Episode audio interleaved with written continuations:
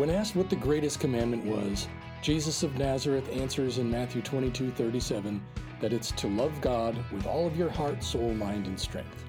In other words, every part of who and what we are as human beings. Here, we explore all of those aspects of being human everything from faith to fitness to culture and everything else having to do with living a full life. Welcome to Heart, Soul, Mind, and Strength. I don't know if you've ever had this experience before, but I suspect many of you have. When I was younger, there would occasionally be a school assignment that required some amount of writing.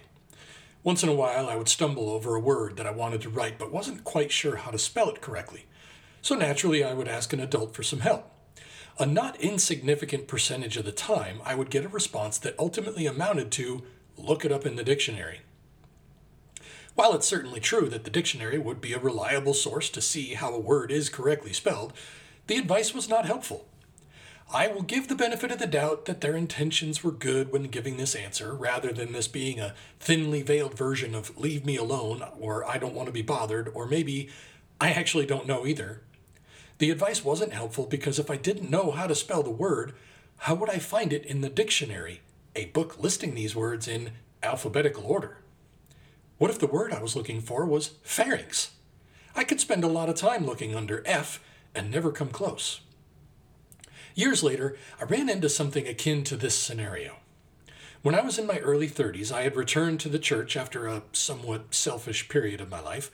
We don't need to get into the details right now. In those early days, whenever the topic of evangelism came up, if there was any question about how best to go about talking to people about spiritual matters, the advice was always something like just share the gospel with them. Just like telling me to look up a word that I don't know how to spell in the dictionary, this advice, while not necessarily bad, was not particularly helpful. What did that even mean? What is the gospel? Do you mean have them read the gospel? Which one? Matthew, Mark, Luke, John? For some time I wondered what this meant. And since that time, I've heard at least two explanations of this idea. One came from Greg Koukl, president of Stand to Reason and author of books such as Tactics, a game plan for discussing your Christian convictions, and his later book, The Story of Reality How the World Began, How It Ends, and Everything Important That Happens in Between. Greg was retelling the story of an interaction he had while out on a book tour for his latest work. He was at a table signing books for people when a man came up to him and they began to talk. The man, we'll call him Arthur, had asked Greg a question about how God could send good people to hell or something like that. After a moment's thought, Greg asked Arthur whether he believed that people who did bad things ought to have consequences for those things. Ironically, Arthur indicated that he was a prosecuting attorney, so yes, he believed that people should face consequences for doing bad things. Greg agreed with him on that point and said, Me too. Then he asked if he had ever done anything bad. Once again, Arthur could do nothing other than admit that he had, of course. Once again, Greg's response was, Me too. At this point, he was in a perfect position to set this conversation up to go in a direction that would be most helpful.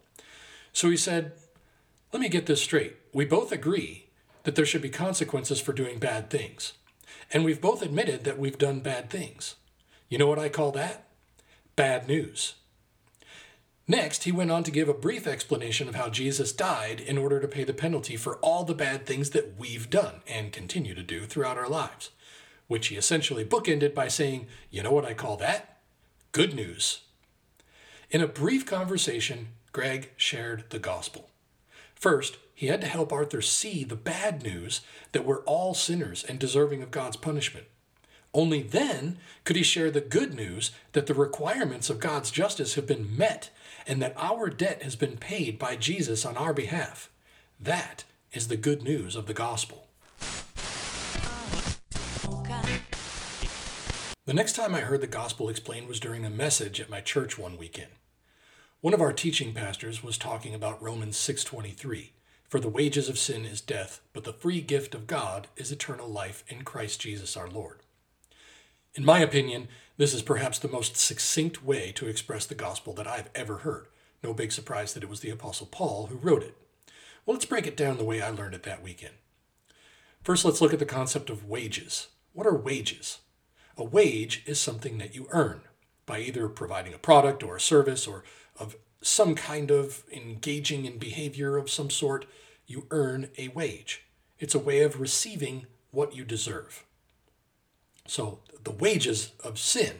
Now, what is sin? Well, sin is typically explained as missing the mark. In other words, there's a target that we should be aiming for, and we missed it. Well, what's the target? According to Matthew 5:48, you therefore must be perfect, as your heavenly Father is perfect. Now that's going to be a problem for pretty much all of us because none of us is perfect. We all miss the mark. See Romans 3:23. I know we all like to think that we're good people, but we're only good compared to some of the other people in this world. But that's not the measurement of what's good. God is. So, we've all failed to be perfect, and therefore we are due our wages.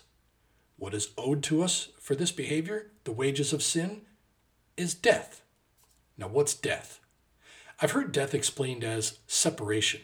When Adam sinned in the garden in Genesis 3, he and Eve were separated from God. When we die physically, our soul is separated from our body. While I have heard that this may not be the correct definition of death, I've not yet heard one that better fits the concepts of the Bible, so I'm going to stick with this for the time being. Now, at this point, we get to the latter part of the passage.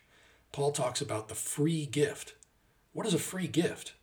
Well, a gift is something you can receive for which you have not had to pay anything. This is the concept of grace, unmerited favor. Who is this gift from? This is the free gift of God, so it's from God. God Himself provides this gift via His Son Jesus. By having Jesus paid the debt for our sin, thereby his death was our wage. He then turns around and gives us, free gift, a renewed relationship with the Father, who's the source of all life. So, eternal life is a never ending, loving relationship with God the Father. So, we get that free gift through Jesus. And there you have the bad news and the good news, the gospel. What I like about this is that it can be explained fairly quickly, and I hope it's easy to understand. I think it's far better than relying on a long oration with lots of theological language that would ultimately put people to sleep. What do you think? Are either of these explanations of the gospel helpful? Was this something you already knew? Let me know by leaving a comment in a review. Until next time. That's all we have for today. Thanks for coming along. If you've enjoyed it and found it helpful, please leave a five star review and share it with a friend. For more resources, you can visit the website at hsms2237.wordpress.com.